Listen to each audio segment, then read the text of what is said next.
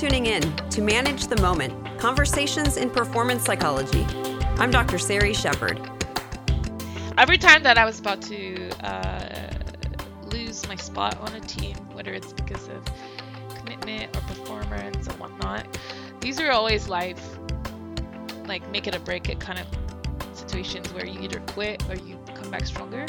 Um, and I think that's what makes a great champion, right? And I, every time I came back stronger, but right now I'm in the, this, I'm deciding at the moment if I'm coming back stronger or if I'm quitting. And it's the hardest decision I've ever made in my life because all I can think about is would Michael Jordan quit or would Roger Federer quit if he knew he could still?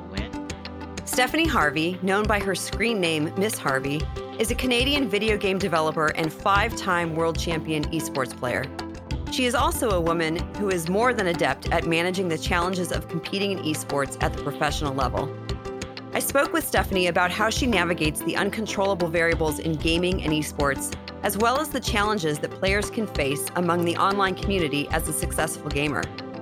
She also shares her belief that learning how to fail is one of the most important things you can do to achieve success. Stephanie is an advocate, she is an innovator, and she is a champion. And I'm excited to share our conversation with you. Hi, Stephanie. I'm so happy to be talking to you today. Um, you're not only a top performer in your field with five world champions behind your belt, but you're also a pioneer and an innovator. Thanks so much for joining me today. Thank you so much for having me. Absolutely. I, I'm really excited to speak with you about your experience. I know that many people listening will be familiar with your career, but also many people taking part in our conversation today um, won't have as much of a background in esports. And so it'll be great just to hear about your experience as this field has exploded so much in the past few years, um, but also because you have a unique experience being a woman in esports. Now, I say that kind of cautiously because, as we'll talk about, a lot of women play esports, but not a lot, lot of women compete in esports. So let's talk about your background. Um, you you are someone who's been a gamer. You say your whole life. Yeah, I've been playing uh, for as long as I remember. It wasn't always that intense, but I've always had a console or a computer to play games at home uh, as young as I can remember. And in a sense, you say we're all gamers. I think so because it, it doesn't have to be video games, but we all play at some point in our life, and most of us continue playing um, throughout our whole life, whether it's video games or just board games and whatnot, crosswords, uh, puzzles, you know, these are all games. And that's why I also believe that everyone can be a video game player. They just need to find kind of what fits them the best. Well, I, will embarrass myself by saying I recently bought a console, a, an upright console with a bunch of um, 80s and 90s games packed into packed onto the motherboard. oh yeah, like uh, those small like Nintendo uh, relaunch. Yeah, like Atari and Sega and Nintendo. Oh yeah, yeah that's cool. Uh, but but of course, it puts me in a totally different class than you. But you've been you've been a pro gamer now um, for for quite some time. In fact, in your field, you're you're just about at the age of retirement.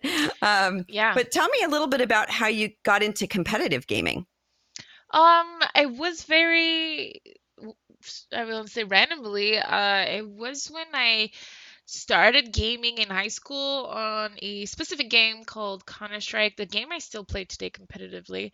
Um, so it's been over 16 years, and it was the most popular game at the time, and everyone around my neighborhood was kind of playing it and to fit in and be able to go to prom with with this guy i really wanted to start playing and get close to him and his friends and i that's how i started playing cs but it took me a little bit before becoming competitive. I think at first i was just like proud to be a part of this community even though i wasn't really good i was there you know but if I was the bottom of the scoreboard, I could hang out on week week nights or weekends with them at local events and whatnot. And um, it was only like maybe a couple, six months later that uh, other girls found me and they were like, "Hey, let's compete together." And that's when I got my first taste of the competition.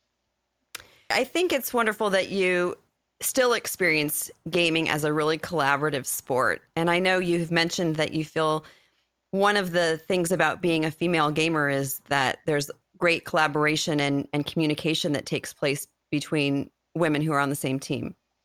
Yeah, I think it's super important actually because um, there's so little women com- competitive or competing that you can't really be picky on the players that you pick. If there's conflict, you can't just kind of drop that girl and pick up another one because there's no one else.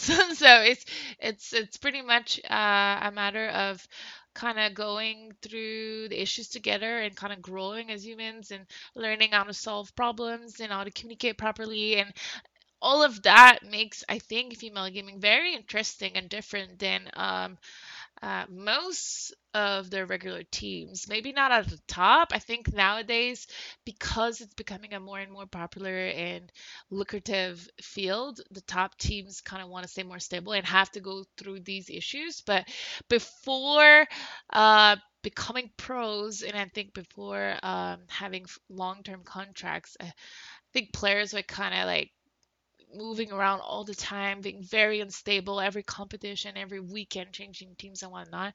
Uh, and it's something that I've never really faced on a female team because uh, we kind of had to work through our issues.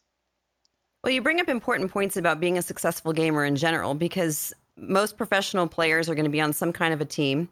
Um, unless you're, you know, streaming and that's how you earn your your your living. But if if you're a competitive player, you're going to be on some kind of team, or you're going to be playing a multiplayer game. So communication is extremely important, isn't it? Yeah, in a lot of the games, uh, I think comm is more important than skills.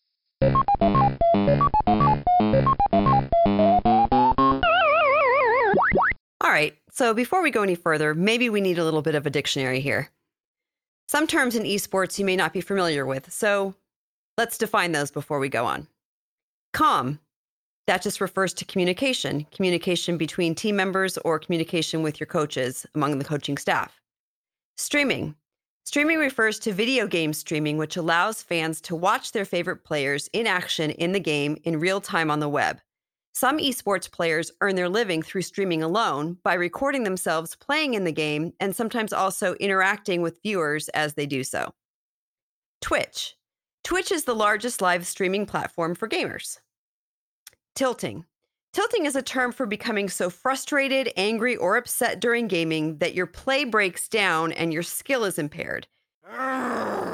This can include total meltdowns, but it also just may be that you're so internally distracted that your comm, your communication, is no longer effective and you start making mistakes or you lose control of yourself in a game. Map. A map is the generated landscape that changes every time a new game begins. So now that we have a little bit of terminology, let's keep listening to Stephanie. Yeah, in a lot of the games, uh, I think comm is communication is more important than skills because uh, in the end, when you're at the top of the world fighting versus the best of the best, everyone's good at the game. So what matters the most is teamwork, communication, uh, adaptation, positivity, um, and everything that you need to be performing on the day of, exactly like a sports athlete. Um, on a professional uh, team, uh, they not only practice their individual skills, like there's a lot that comes into play for the team and teamwork. And I think that's uh, even more important in gaming because it's such a mental and intelligence based game, but not only like smarts intelligence, but also like emotional intelligence and everything that comes with it. And some gamers are going to have a natural comm ability, uh, and some are going to have to learn how to communicate um, uh, more effectively. Yeah. You know, if you're if you grow up kind of playing your game and becoming the best at it, but you're you're you're isolated and sort of doing it on your own, um, or you might you might be streaming and talking to people who are listening, but not necessarily having to have a conversation in the middle of it, of a game. It's skills that need to be developed. So, do you find when you are playing with women in esports that those women have natural communication abilities, or do you feel like that's something that's a, acquired or a combination? I think it's it's a little bit of combination. I think we do talk more uh, out of the box uh, from my experience, but uh, I I think teamwork is super rare to have it without learning it. Like you kind of have to learn how to talk to each other. There's also communication that is uh, unique to the teams you play in, so you kind of have to learn that language. Um, also, there's different personalities that you play with, and you have to learn to play with these people. Um, so there's a lot of a little bit of both.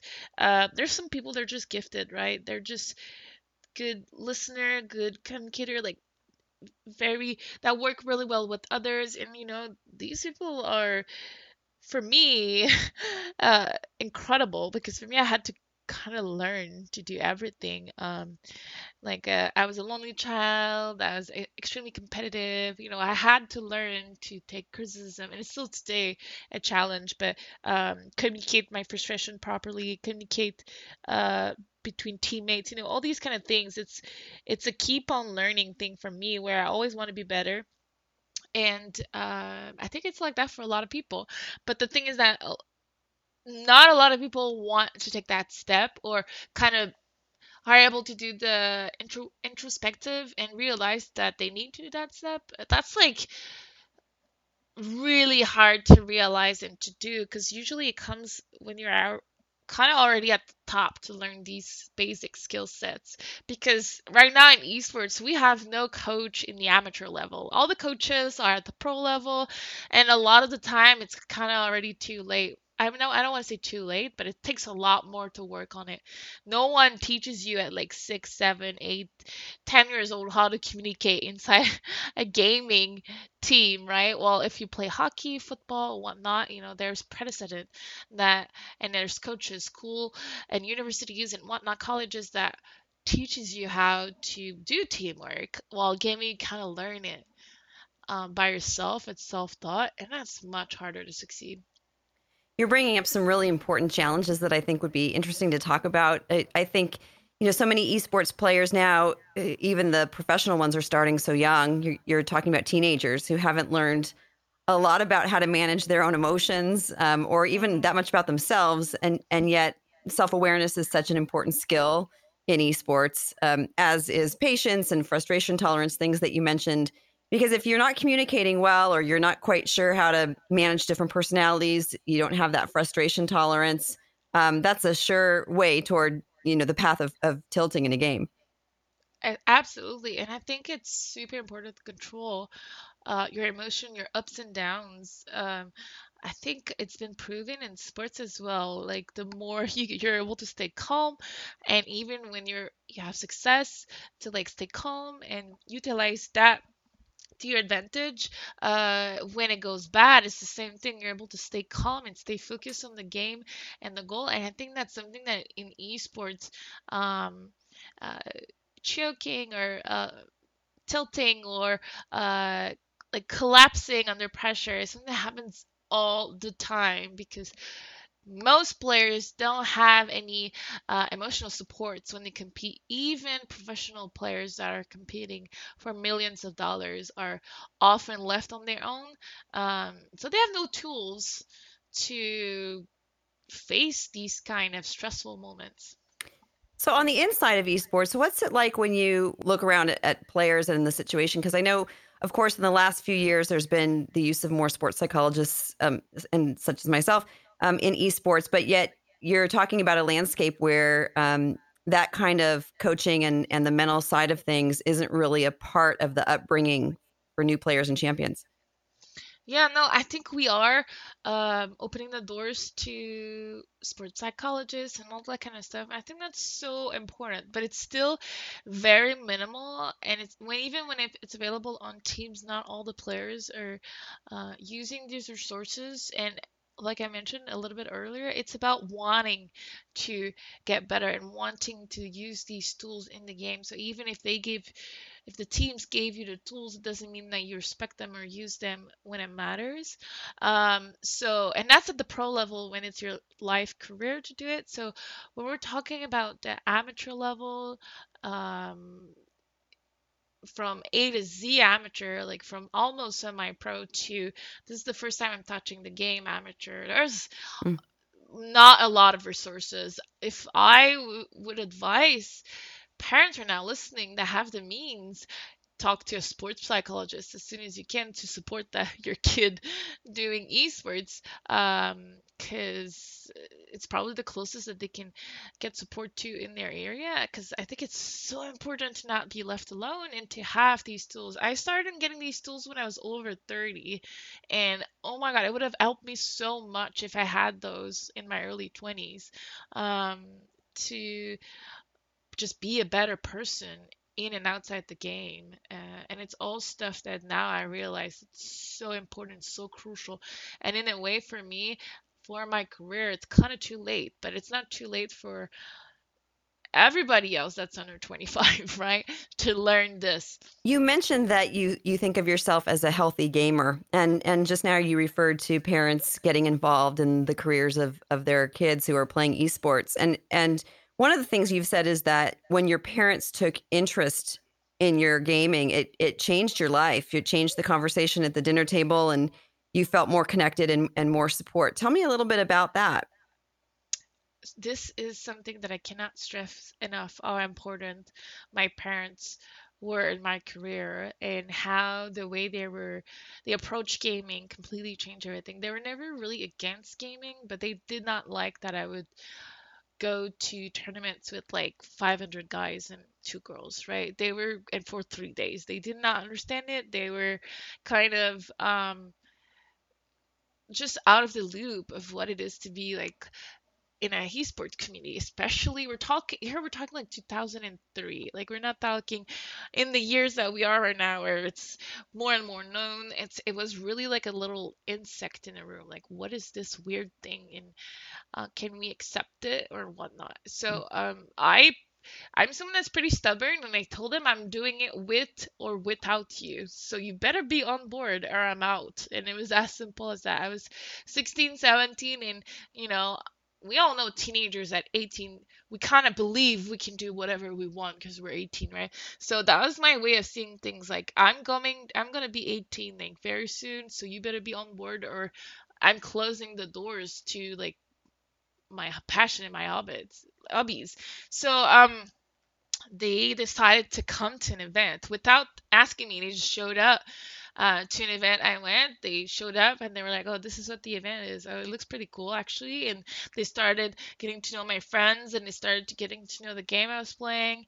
And throughout the years, they just were involved as if I was playing soccer or piano or I don't know anything that has to do with your child's passion when they're in school and it changed everything because we went from being conflict with the the game being the conflict to the game being the uniting factor in our relationship where they would ask me oh what's up with your team like how's this teammate? Like uh, do you win tonight? You know how's practice? What's your score in the league? You know all these kind of things like they were aware of what i was doing. And when I needed, for example, for a specific day to eat in front of the computer because we had a really important match, they understood and they were able to say, okay, for today, like we'll make a meal that you can eat in front of the computer so you can win your match, you know, and it doesn't mean that I was eating in front of the computer every time. It means once a month for an exception, they understood and there was no conflict about it, right? And these are the little things that um that really made a difference where mom like i want to do my exam but i have a match can you give me a ride tonight instead of me taking the bus because i need to be on time for a match? Okay i'll give you a ride. And if it's for your gaming and it's important we'll be there on time to do both both your exam and your game so you don't ditch either or you know?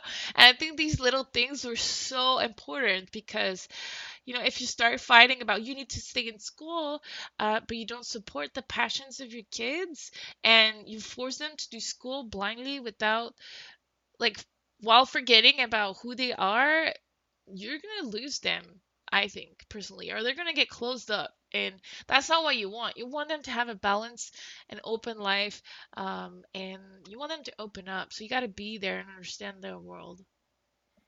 Your story is a really familiar one to a lot of the players that I've spoken with because esports can be the source of conflict and contention in a family when um, there's a young person who's wanting to make that their life their passion, their career, and parents, you know, just don't understand. Um, and and it can lead to a lot of volatility and arguing and and isolating of of that kid or young adult. Um, but then I also hear on the other side of things that sometimes parents will come around and start to support their kid when they realize that their child can make a living off of esports. And that's not always a positive thing because um, as I talk to players from around the world, and this is going to vary culture to culture and country to country, but sometimes there's more pressure then on the professional esports player because not only was esports part of like a tumultuous history in the family but now there's this expectation that well if you're going to do it then you you better you better be able to either provide for the family or prove to us that you can make a living with this and it provides more pressure to the player when they're when they're involved in the sport. I think that's a, a very good point, and I also think it's a it's a weird thing to put that kind of pressure um on a kid or on someone because it, I I always wonder I always try to compare it to something that we are really okay with. If that person was playing soccer, football, whatever, would they have to perform or else they would have to stop that activity?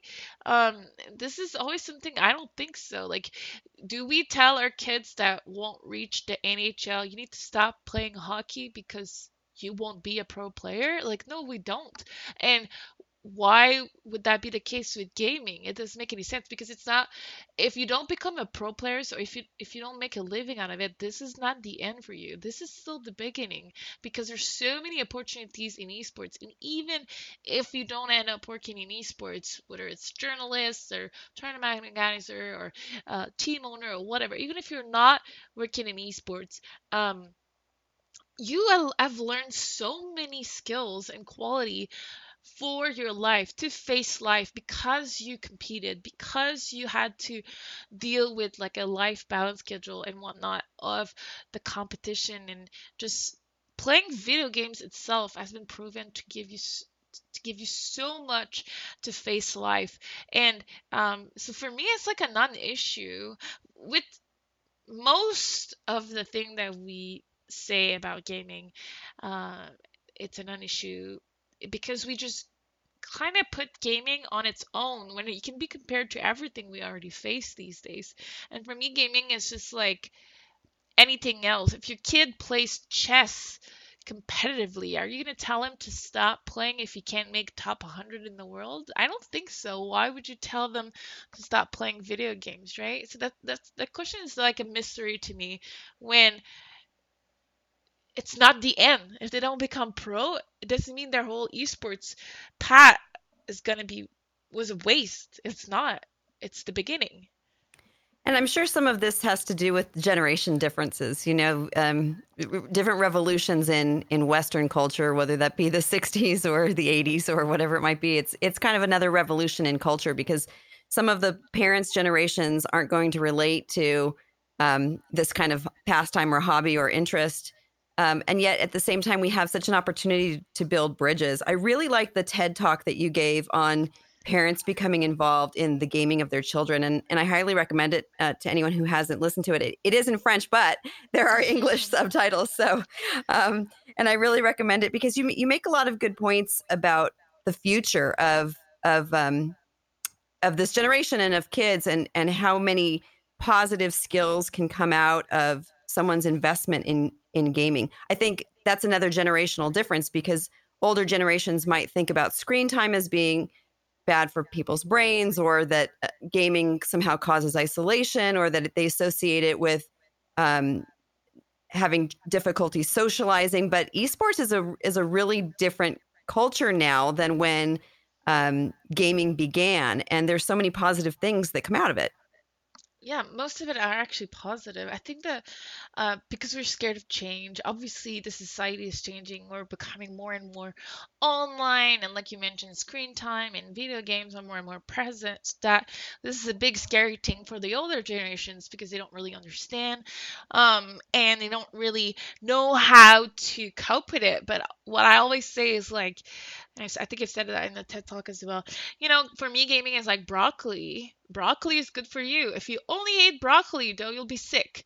Okay, so if you only do gaming, yeah, you'll be sick. You'll probably be sick and probably not gonna be good for you. But everything is a question in ba- of balance in life, and gaming is is another one of when it's done right, it, it's the most uplifting and amazing thing ever because it makes you live experiences and makes you discover people from all around the world and it gives you so much skills like tools in life whether it's working on your multitasking um, conflict resolution, like I was mentioning, like learning teamwork, communication skills, or uh, decision making, spatial awareness, like all these kind of things are amazing for kids to learn. We use gaming for rehabilitation when people are injured. Uh, we use gaming to conquer conquer fears. Like there's so many things that makes gaming an amazing tool for life that we can't just we can't just bash on the fact that well if i just do gaming then i'll be like it's bad for you. Uh yeah, if you just watch Netflix 24/7, it's going to be horrible for you. And do I want to ban Netflix or do I see that Netflix is the cause for all the problems in the world? No, it's un it's it's it's unrelated. It has nothing to do with Netflix. It has to do with co- your consumption and your exaggeration of an object or a tool or whatever. Um in that case, it's gaming and we just use it as a scapegoat because we don't understand it. Yeah, and it's interesting that we have so many new studies that have shown the benefit of esports for different mental health conditions. For example, uh, an old school game called Tetris is helpful for um, getting people over PTSD. Studies have shown, and um, we have organizations. Yeah, yeah, That's we cool. have organizations like um, Cancer Fit that help place kids with uh, who who have cancer or who are recovering from cancer with esports teams in order to help them find some motivation um, and some joy in life. It's sort of like the the Make a Wish Foundation has done with with many other areas of life. Yeah. There's organizations that are really trying to make a difference in using esports to do so. Yeah, and honestly, I think that's where we're at. Um, this, especially like the people of my age, the 30 plus from esports, we, we, we want to give back. We want to be there for the next generation. We want to show support. We want to make a difference. Uh, there's no boundaries in esports. There's no frontier between the countries. There's no uh, lim- physical limitation. There's no like in a way you can look like whoever you can have any kind of religion, you can speak any language you can come from anywhere like all that the only thing that unites us or the main thing that unites us is gaming. And that's what's amazing because um, it allows me my brain to think about so many great things that i can do with gaming and, and what i want to give back to the communities um, because of the way it changed my life You've already started giving back. Some of the things that you do now in your career are, are related to advocacy uh, and trying to make a difference and, and a change in, in the community. And one of the things you've done with a group of your collaborators is um, developed a site called Misscliks. Can you tell us about that? Yeah, um, I mean, Misscliks at the time was built around the idea that um, pretty much there was no safe place and that women would kind of pitch against each other. And um, I wanted to create and unite a bunch of girls from different communities and make uh, misscliks, misscliks, which was going to be um, a way for us to promote and advocate diversity and minorities in gaming, to uh, fight the fight that nobody was fighting at the time, because that was over seven years ago, I think now. Uh, because we were not there yet. I think that esports was not there yet. Um, it was not about inclusivity. It was still about just showing that we exist.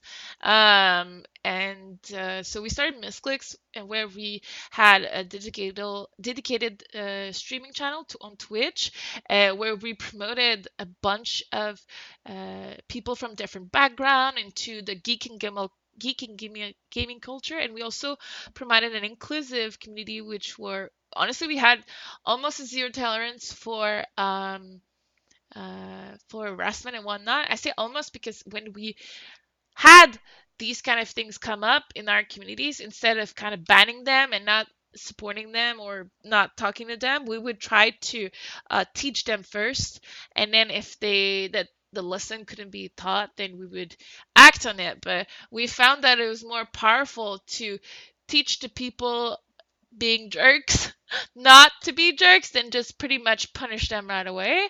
Um, that was a really good learning experience for us actually. But um, but yeah, so we, we started that. We had a website where we lift up each other, lift up other women, talked about successful people in our community, also uh, allowed uh, people that wanted to get involved to kind of show up, uh, start their own show. Uh, we had tabletop shows, Dungeons and Dragons shows, horror shows. Like we had so many shows at one point on the platform, and we did uh, five years of this this initiatives. But as our career kind of blossomed and flourished, because esports and gaming just completely exploded in the last five years. So did our time. It was a lot harder to uh, commit on this project. So we kind of shut off the chapters for now um, by um, kind of letting all the shows go back to other channels and so we didn't close the shows we just let them live somewhere else and we kind of uh, closed misscliks but all the girls involved we continue this I want to say advocacy or this fight uh, for inclusivity and minorities uh, where we are. Like Anna works at Twitch, Jen works uh, at Ubisoft. She was on Rainbow Six, and now she works at uh, Behaviour. I'm everywhere in esport as well.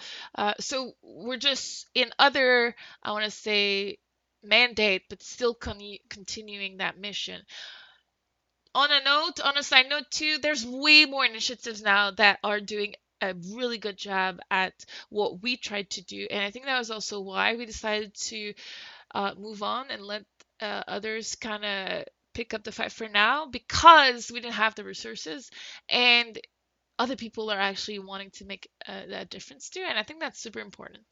That's fantastic. I think one of the things that players don't anticipate as they climb the ranks in esports is just how difficult the the toxicity in the online community can be. So when you have different avenues for support and things that are working to combat that toxicity, it's it's so helpful and important. And I know that professional teams have things in place to help combat the toxicity, whether that be suspending a player or whatever that might be on um, on Twitch or or on a team, whatever it is, where players are reprimanded for their behavior. But at the same time, there's so much about the toxicity that is uncontrollable, and and players are not always prepared for how that might feel. You've said in the past that cyberbullying is one of the the biggest challenges you've had to deal with.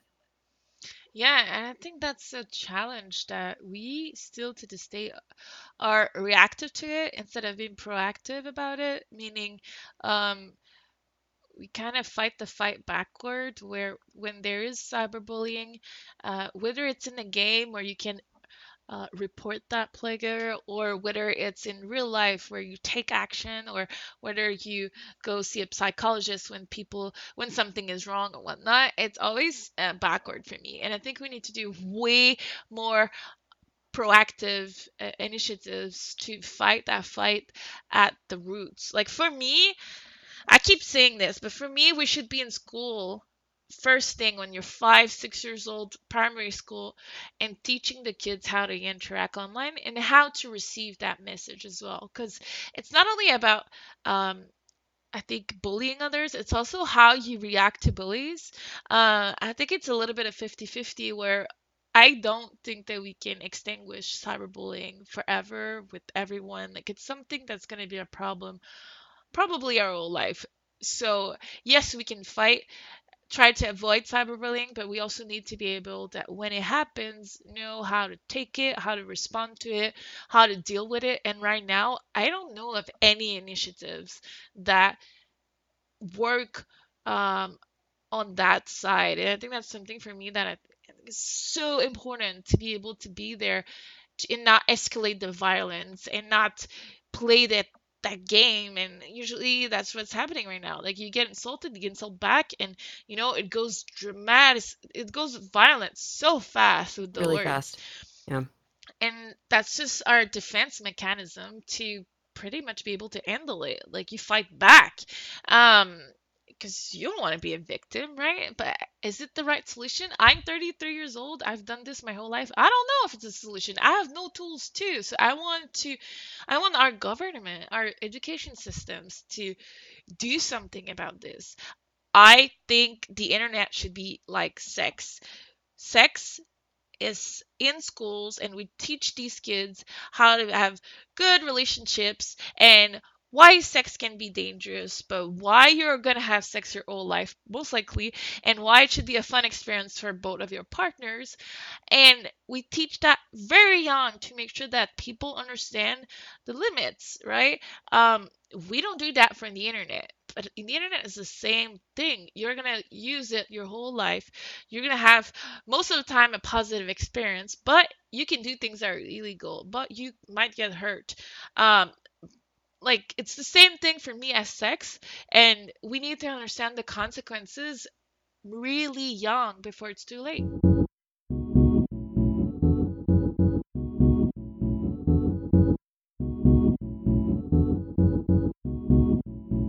I think it's a fantastic idea. You're speaking about having online literacy training for kids, and I can't think of anything more appropriate.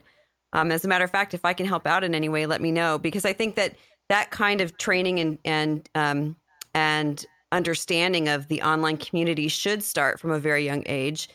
We find even outside of esports that when kids get on social media, they're really unprepared for what they're going to find and yeah. aren't equipped to be able to to manage that that kind of culture and and the things coming at them. So I, I think it'd be a, a, fantastic idea just to have that kind of training. I, I see what you mean about the analogy of of sex education. Online education is something that's um, that would make a big difference because technology just continues to impact our lives in to greater extents as every as every day goes by. So that kind of training would be so helpful. What a great idea. It would and and I think that's that's that's a ripple effect that's going to affect gaming in the end, right? Um, and we need to start. We can't start with gaming because it's not honestly, it's not. I don't think it's the problem. The problem is way higher than that. The problem is is is the internet, the social media, like have never being disconnected. Yeah, sure. Kids are online from the time they're you know six months old. Sometimes. Yeah. Um, um, you know, the, the the parent who's showing the YouTube Kids video to their child while they're eating dinner or or having a snack, mm-hmm. um, and holds the phone in front of their their child's face. It, it starts from the time kids can can really think now, and so I think it's such a good idea to be able to have some education that goes along with how kids can manage that presence in their lives and it'll just like you say translate into gaming so that when kids or young adults get involved in esports or become esports professionals they'll have a background in how to manage the different things that they'll face. Again really exactly. great idea. Yeah. Exactly and eh, we can't just let the honestly i don't think we can let the parents themselves take that burden and that's why i think it's it should be something that's being taught in school and we need to support the teachers and this education system to be able to teach it because we can't just let that burden on the parents because i think we're going to fail no that's that's an important initiative to have I, I know that there's different things happening at, at different levels of education with esports but you're talking about something more transformative so there are scholarships now that are given to university for um, people who are wanting to go into esports careers yep. and we are seeing players being developed at that collegiate level. And so yes we we have education that's getting involved in some ways but you're talking about something much more transformative and i think um, yeah. more of a foundation. Yeah absolutely. yeah, yeah, and i think that those college initiatives and um, all of that is so important like this it's crucial but i think it's it's it's not the same as what i'm talking right. about. It's like a different battle. No totally totally different. Absolutely. And some of the battles that you've encountered and that other esports players encounter can be quite frightening. I mean, when you're on Twitch and you're streaming, you kind of can't get away from some of the comments to, you know, to the the side of your eye if you look over to them, but there's different levels of harassment that take place because sure you're going to have the heckler um, as we call it and and like the fan in the stands at the at the football game who's yelling you know you can't throw you can't catch you have that kind of thing that happens mm-hmm. in esports but it can also get quite frightening um, death threats and um, sexual harassment and um, threats of, of rape and assault and violence. Um, this is some of what particularly female esports players can sometimes face. Yeah, it does happen. Unfortunately, as soon as you're a public figure, especially, um, I'm, sure it happens to most people. Um, and when you stream, you take on that choice where you ex kind of expose yourself to be vulnerable to these things. Um, I always say that I don't think it should be like that. I don't think I should have to uh, face those issues, but at the same time, I I need to be realistic. It happens, and I need to be prepared for it. So for me, most of the time, I just ignore it, just shove it away. Um, so I would say like 95% I'm, I'm successful at it, but there's still a 5% where I'm getting having a shit day behind the screen, like nobody knows, and I'm streaming or I'm doing whatever, and then I read an awful comment or something happens that can really just push me down. and um, those are the hard days. And that's why I think you need to be surrounded with a good support system, whether it's your family, friends, and whatnot, uh, that will not fuel the drama and that will lift you up. Um, because if you get caught in that negativity, um, well, it's like a how can I compare it? It's like a, a beach.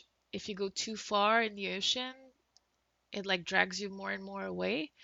Um, I would compare it to that. Like there's a thin line between um, being able to swim back and just being like trapped into the ocean. Um, and it's kind of a battle on a daily basis to stay on the yeah I can swim back this was this swim swim back this was fine or like today I get I got swallowed and I can't breathe kind of um but like I said I, I guess it's the choice I make But I would imagine that female athletes from most sports have experienced something really similar. There's a challenge that female athletes face when they become public figures, when they reach the top of their game, um, because there are some people who don't want women to succeed in that way. Um, there are some people, whether it's just sexism or misogyny or whatever it might be, who um, just want to tear women down. I mean, everyone from you know Serena Williams in tennis to to Stephanie Harvey in esports to you know women throughout sports in general will say that they face this kind of challenge. Another thing that female athletes face is that you become sexualized in order to to be seen as more more popular or to find more acceptance as an athlete. That happens a lot of times where a female athlete might achieve great success and then because of that, you know, she's approached by Playboy or given some sort of other offer, you know, to to become hypersexualized in in order to make more money and make a make a better living. Um, sometimes it's just the way things are worded. You you see, for example, headlines like the ten hottest pro gamer girls that would destroy you at video games. So women athletes are often sexualized in order to sell the magazine or to get ratings for the for the streaming show or whatever it is. And I think that's something that male athletes just can't relate to. yeah there's so many points you just brought up I think that my first point is going to be um, I don't think it's only athletes, um, sports or esports. I think it's every woman in a position of power, I want to say, um, or every woman in a male dominated environment, or um, like, what are you at the office?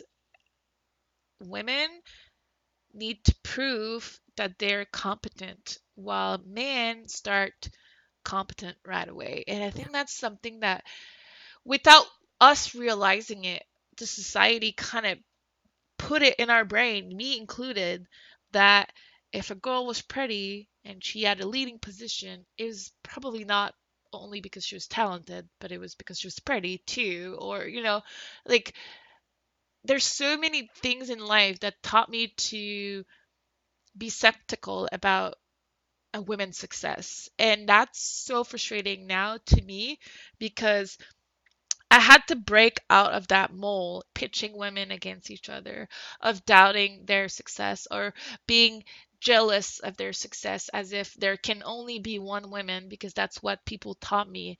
I need to be the best women player in the world and I can't be number 2 because other women, you know, they like I need to be the best. And um and I think that that's one thing about my career, but um it took me so long to kind of realize that, assess that and get out of it and start to be happy for the woman's success and not doubt someone's talent just because they're in a position of power and I've never known of, about them before. So I'm I need to be skeptical about yeah maybe they're not that great you know at what they're doing because um, they could be a model so I don't know why they're in esports or you know these kind of thing that um, honestly other people put into my mind when I was so young and now I started to believe it and I was part of the problem um, and I think it's so easy to be part of that kind of gossip. How, how do you say that in English? That gossip that is negative for Yeah. you, your environment. Honestly, it hurts you so much because you can't like my aunt taught me that. She told me something like, you know, if you don't forgive, you're you're the one that's holding on to the pain. And I think that's the same for the jealousy, and it's the same for um, for most things in life, uh, revenge and resentment and whatnot. When you feel these emotions, you're the one that's hurting. You're the one stuck with it. You're the one that um, will have a hard time going to sleep because you're taking about someone else's life. Why don't you focus on your own life and be happy for other women? Because it doesn't mean that they're successful that you cannot be successful too. It doesn't mean that because they got this award or this job or won this tournament that it undermines your success. And i think that's something that took me so long to realize. And i wonder if you're a guy if that's how you feel. Because i i'm a strong believer that I was taught that I needed to be the best woman in everything, and I've always been compared to every single woman in everything that I've ever done, whether Hmm. it's my looks or my skills or my role, position, or salary or whatnot. It was always about, um, well, this woman is prettier, or this woman is nicer, or this woman is this and that. And I don't remember my friends guy friends telling each other, well, this guy is hotter and this guy is nicer. Like, this is not something that I feel that they're pitched against each other. Uh, while we are for women, like most like successful women in XYZ article happens all the time, and I'm guilty of reading them, you know, because I'm being pitched these headlines and medias and marketing and and whatnot that this is how we should behave. This is what the most beautiful woman looks like, and this is what I should achieve to. If I'm not there, then I suck, kind of. Um, and I feel that's how I was raised, and not by my parents, but by society. Yeah, I think you speak to something that female listeners will probably recognize pretty pretty quickly that we are often as women um, taught to be skeptical of other women or to feel a sense of competition rather than supporting each other. And of course, there have been many women who've tried to change that tide over the course of history and encourage women to support each other and and to see each other as allies. One of the things you said is so often we compare our situations to others and get depressed by our progress, but that's not how it should be. We need to learn how to fail, how to lose, and how to be happy for others. This is the best way to achieve your own success. Yeah, I think that's a that's exactly it. Learning how to fail is more important than winning.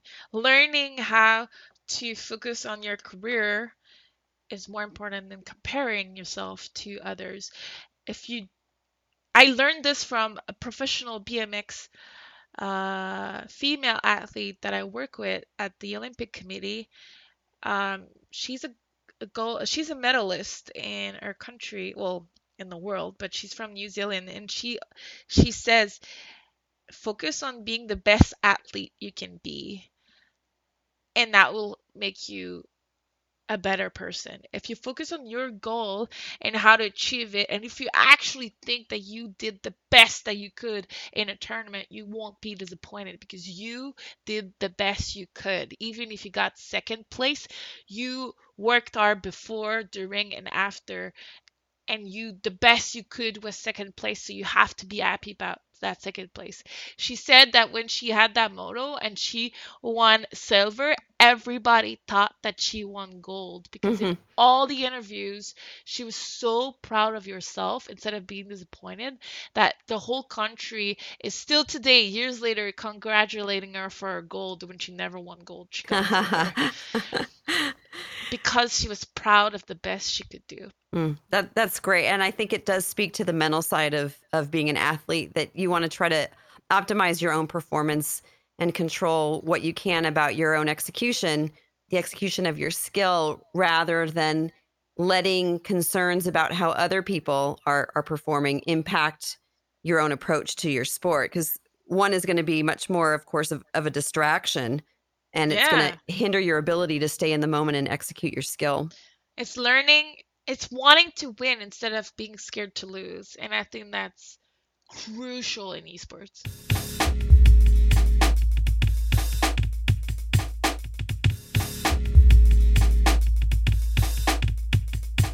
Yeah, it's crucial in a lot of sports. We we hear from football to golf to esports that that you you need to play to win and instead of playing not to lose. And that Mhm. mindset often brings a different caliber of performance. Yes, I, oh, and even today it's hard to understand it. Like you say that, and I'm I have to stop and think about what that means, um, because it's it's really subtle to Sure. be an either or, right? It's really a question of of wanting it just a little more than the others. And learning how to perform under pressure, which you've had to do not only in esports, but you are also the winner of, of Canada's smartest person. Uh, so, and you're a public speaker, and you you um, work in policy initiatives, and so you you know what it's like to perform under pressure. hmm And I, I'm guilty of that. I've done tournaments where I was scared to lose and I lost them. I lost them every time. So yeah, uh, I think that even when I was playing at Canada's Smartest Person, when I was scared to lose, I was falling behind. And when I was like, okay, well, um, let me just finish this for myself. I ended up winning the races I was behind just because I was focusing on myself and my own goals. And um it's crucial just in life overall. You can't compare yourself to others because, especially with social media, this is the tip of the iceberg. Everything you see online is probably exaggerated to be better. So if you compare your life to everything that you see the top of the iceberg, you'll be you'll be so um in French there's a word for it. You'll be so sad because you compare yourself to unrealistic goals. Their life is not just the iceberg, the top of it, right? There's a whole block of ice underneath the ocean, and that's your life. And you're trying to compare to something that's not realistic, the top of the iceberg of everybody else, successful, traveling, being hot on the beach, you know, uh, like always on their best angle. Like it doesn't make any sense. And it doesn't mean you shouldn't consume it. It just means that you, you just need to understand that that's not their life as well. Well, I think having expectations that are realistic rather than perfectionistic also makes a difference. You want to try to be the best that you can be, but that doesn't involve trying to be perfect um, because everybody's going to need to learn and to grow and to um, continue to push themselves in whatever field that they find themselves. And oftentimes it's when you try to be perfect and avoid making any mistakes that you end up making more mistakes. And I think I think it's so important to make mistakes and embrace it and learn from them. Um, you know, when I was practicing, when I'm practicing with my team and we destroy a team in practice, we don't learn anything. We really don't. Practice is useless. Like, you need to have hard matches and hard games to sit down and say, okay, we need to improve this and that and whatnot to be able to improve. You need difficulty. You need um, challenge to be able to get better. You need you need to make mistakes in order to reach the next step and learn and grow and just overall create something better. And you talk about that using that efficiency in practice, that you, you shouldn't really focus on trying to learn every single detail there is about a map because you, you don't usually do that in a game. You want to work on your utility and your positioning and how you're communicating with your teammates and and focus on efficiency in practice in order to be most efficient in the game you know, this is a debate that some people might disagree with, but I am a strong believer that right now most teams are not utilizing their practice schedule in the right ways. Um, we're it's getting better and better, but I don't think that just playing and playing and playing um, is necessarily the optimal way to get better. Um, I think the opt you need to know that if you play 10 hours a day probably a lot of these hours are wasted time because you could be recharging your batteries you, you could be doing other activities that will make you better in the game uh, because i strongly believe in mental fatigue um, and if you're not 100% in the game uh, and 100% focused and wanting to learn and be better uh, you could be utilizing your time in other ways. And I don't think that we can be 100% efficient 10 hours a day in a game. Like, I think it needs to be done efficiently and uh, not always just playing. Like, there's stuff in each of the games that can help you, whether it's watching an opponent or um, like going really deep into specific mechanics or working on communication and whatnot on a team uh, can be just as important as playing um, and make you grow faster. Those are great details to point out. And I think you're absolutely right. I think efficiency in practice and preparation is true regardless of what kind of performance area you're talking about. If you um, if you don't think mental fatigue is real, you're going to find yourself becoming more easily distracted. Um, certainly, mental fatigue is something that has not only been proven through research, but just through people's experience. There's only so much you can pay attention to at any given moment, of course. And if you're trying to pay attention to too much, or you don't have a plan for how to deal with distractions, you are going to fatigue much more easily. Yeah. And on a team practice, um, you need people that understand that.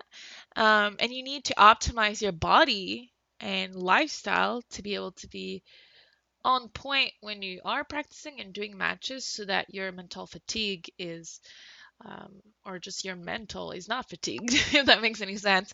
Um, so what what you're eating the amount of time you're resting when you're eating you know everything that a regular athlete needs to go through to have is optimal performance on the day of his competition. It's the same for gaming. And it's not because we're sitting in front of a computer or a console that we don't have physical limitation and that we should practice all day. We do have physical limitation and we need to take care of our body just the same. Sure. I work with people who are not even 20 years old and they've already had pinched nerves and wrist injuries and um, you know, lower back problems and and I think yeah. caring for oneself when when you're an esports player is also important education to have really early on. Absolutely. You're also yeah. talking about controlling the things that um, are repeatable and predictable, and where you can find some confidence being able to build up the skill that you know you can exercise at any given moment. Because in in esports, as with a lot of other athletic fields, you're gonna you're gonna face a lot of uncertainty. So the things that you can do to help yourself feel that there's more that you can predict and control, it's always to your advantage to be able to maximize that. Yeah, so team practice is to be able to control as much as you can. So when there's the uncontrollable happens, you know what to do. So whether it's working on your communication to face these uncertain situations and what to do when you don't know, um, or it's working on your muscle memory. So when the day comes, your muscle memory is not going to be a problem because you can control that. You can control the amount of time you do uh, solo practice and practice your aiming, your grenades, your strats, your communication, all of that you can control. Um, what you cannot control is on the day of the of the game what your enemy opponent is going to do. But you can have a game plan for a lot of the things they're going to do, and a lot of the things that might happen. You want to know how to handle these situations, and so that when it's uncontrollable, you have solutions or you have a plan still. Um, and I think that's the part you can control. And just like in anything in life, if you cannot control it, don't stress about it. Work on the things you can control. If I'm stuck in traffic, I don't stress anymore. And then one day kind of clicked in my brain. I can't control that traffic. Nothing will change whether I stress or not at this moment. I will be late. I just have to accept the fact that I'm going to be late. If I didn't want to be late, I should plan better. I should have left earlier. Now it's too late. I'm in traffic. I need to relax and think about something else because I can't change what's going on right now. What I can do is learn from it and next time leave earlier, you know? So it's it, that's how I see most of the things in, in life. And that's why when I'm not prepared, I get mad at myself. But when I'm prepared, I'm okay and I'll be okay. That's an excellent summary, I, I, think, of just sports psychology principles and how it affects esports. You, you've just hit on a number of really important points, and being able to execute at your best and control what you can, and um, be as prepared as possible, and feel like you're bringing your best your best game to to your performance. I, I could talk to you for hours. I'm enjoying this so much. Um, but I don't want to take up too much of your time. I, I do have questions that I ask everyone. If it's okay, I'm, I'm going to shift and, and ask those questions of you. Yeah, let's do it. Great. All right. So, Stephanie, what in life are you still curious about? Um, a couple of things. I would say how to be happy. I still struggle with it. Like I still don't know what my life without competing is. It's like I've been competing for so long. It's a struggle for me to find purpose now. So I guess that. Um, and learning. Um, for some reason I just love learning new skills or new things or dive into stuff that I could learn or make a difference or start a project with and make things better still stuff that I'm curious about. What is more distracting to you as a performer when you receive praise or when you receive criticism? Hmm, probably criticism. Um, I know that a lot of people fuel from it and want to prove people wrong. Um, and I guess I, I, I can be like that, but most of the time I take it really hard. Um, when it has to do with my skills or my intelligence. when it has to do with my body or whatever, I can brush it off pretty easily now. Um, but when it has to do with uh, the things I say or like difference of opinion or my skill or whatnot, I think I can take it really hard. And I'm running out of energy proving people wrong in the game. So uh, it's been a long journey for me. That's why I'm like in semi retirement right now as a performer, you obviously prepare for every tournament, and yet the unexpected can happen. What is something unexpected that happened to you as an esports player?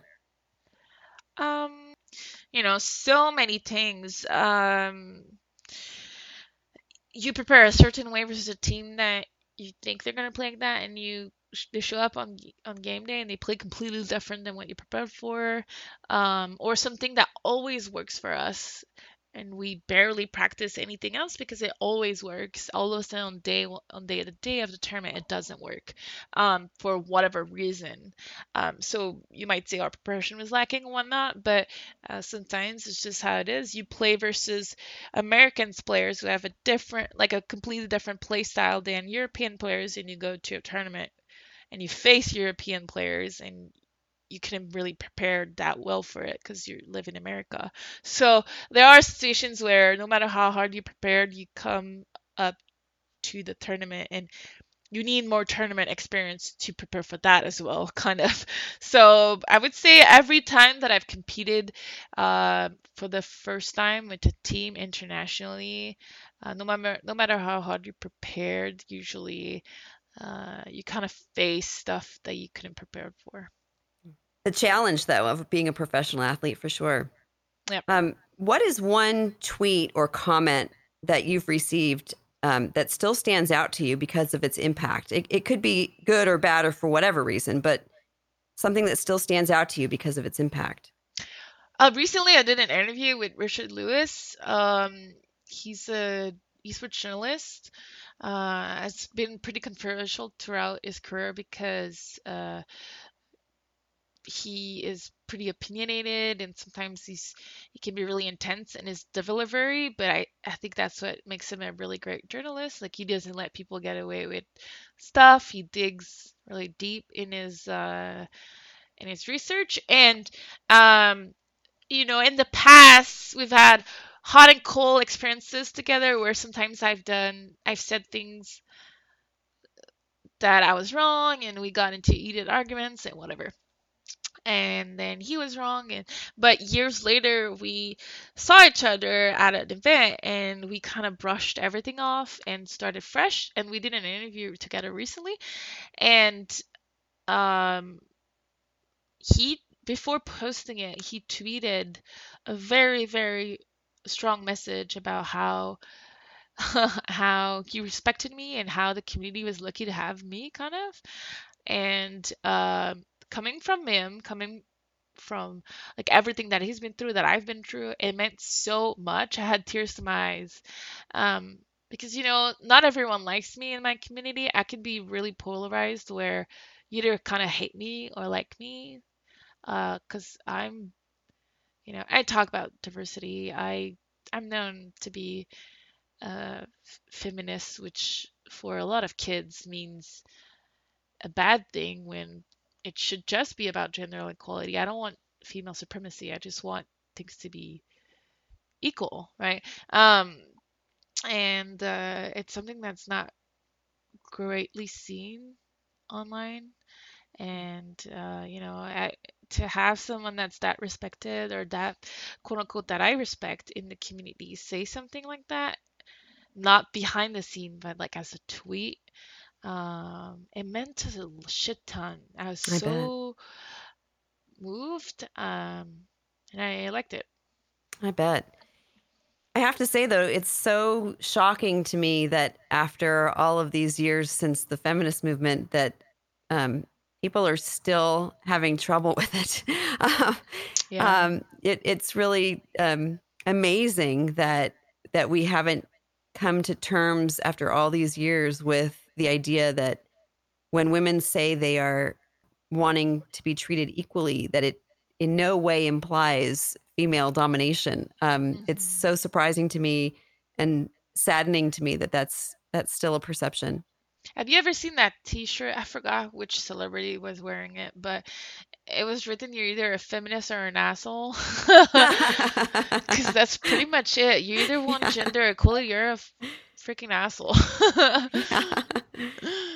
So in a way, most guys are feminists too. It's just uh, Sure. they they don't know. Sure. Well, it used to be that feminists would go onto university campuses and ask some pretty basic questions like Do you believe that women should be treated equally to men? Do you believe that women deserve equal pay for, for their contributions to the workforce? Do you believe that women should be treated um, fairly without discrimination or sexual harassment uh, when they achieve success? And of course, everyone would agree to those things in the audience. And, and then the speaker would say, Well, then you're a feminist um, Yeah. and people would find themselves surprised that they're they're a feminist. But um, again, it's it's really surprising to me that we still struggle with that. Yeah. Just a few more questions, um, Stephanie. How do you move on from failure? Um, another great quote that really has helped me. You either uh win or you learn. There's no failure in That's a way. great.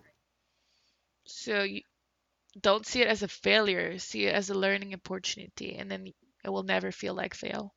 Great. I love that. Have you ever had what you would say was a transformative moment in your career? And if so, what was it? Mm. Every time that I was about to uh, lose my spot on a team, whether it's because of commitment or performance or whatnot, because it happened a couple of times in my career, these are always life, like make it or break it kind of situations where you either quit or you come back stronger. Um, and I think that's what makes a great champion, right? Um, and I every time I came back stronger, but right now. I'm in the this I'm deciding at the moment if I'm coming back stronger or if I'm quitting. And it's the hardest decision I've ever made in my life and I'm very confused because all I can think about is would Michael Jordan quit or would Roger Federer quit if he knew he could still win? Um, and if if the answer is is I sh- I want to quit, then maybe I'm not the champion I think I am. So it's very scared. I'm very scared. I think I need to to figure out like to talk to psychologists about that so they can lead me the right way because right now I don't know. I feel like a I feel like I'm giving up even though it's been a 16 years old 16 years career because right now I might choose to not fight one more time. So, yeah. What do you do? I don't know. well, it's such a tough decision because you've invested your whole life in this career and yeah. transition out of sport is always so challenging. And your identity has been as an, as a champion and as an esports athlete. It's what you've put your whole life and all of your time into. So yeah. whenever that day comes, whether it's now or or or sometime in the future, um, but it's not going to be easy no matter when that comes, um, yeah. because that transition is just difficult for anyone who's put their heart and soul into into their competition. Yeah. It's yeah, it's very difficult. I've asked my old teammates that retired, when do you when does it fade away? And they said it never does. So it's like a a long life battle to stop competing, kind of. Well, to bring it back to what you mentioned before about Michael Jordan and other competitors, you can look at their experience and see how hard it is to leave what you love. You know, it, some become coaches, some become broadcasters, some become journalists, some become owners. Um, some feel like their best days are behind them, and then how do you how do you manage that? Um, there's just a lot of challenges with that transition, but um, and yes, of course, I'd advocate talking to a sports psychologist. um, so, last question. Um, in 30 seconds or less, Stephanie, what have you learned about yourself from your particular career as an esports player? Um, I can't really be put in a mold. I can't um like a mold.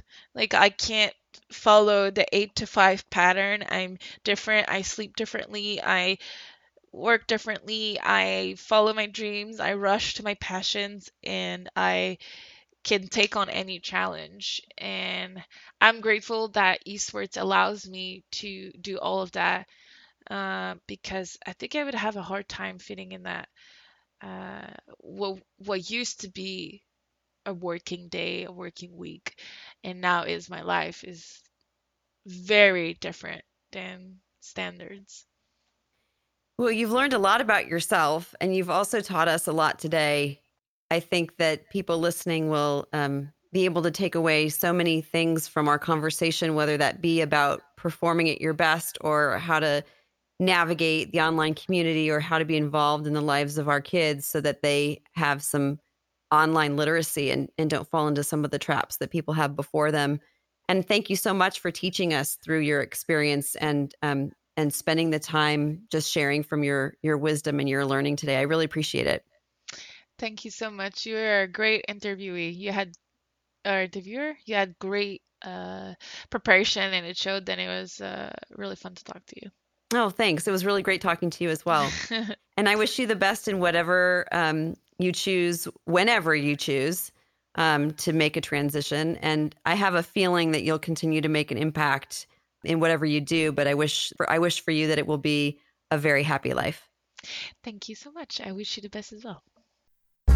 This has been Manage the Moment with Dr. Shep. Life is a collection of moments. It's how you manage the moments that makes the difference. My thanks again to Stephanie Harvey for joining us to share her experience and her insight. And thank you for listening. On the next episode of the Manage the Moment podcast, we will be taking a left turn to a whole different kind of performance experience. I hope you'll join us to listen to that conversation. For more information about the Manage the Moment podcast, you can see the episode notes for this broadcast. And you can follow us on social media, and I'm on Twitter at Dr. Shep. You can subscribe to this podcast on Apple Podcasts, Google Podcasts, or wherever you choose to listen to podcasts. Thanks so much for listening and sharing these moments with us. Until next time.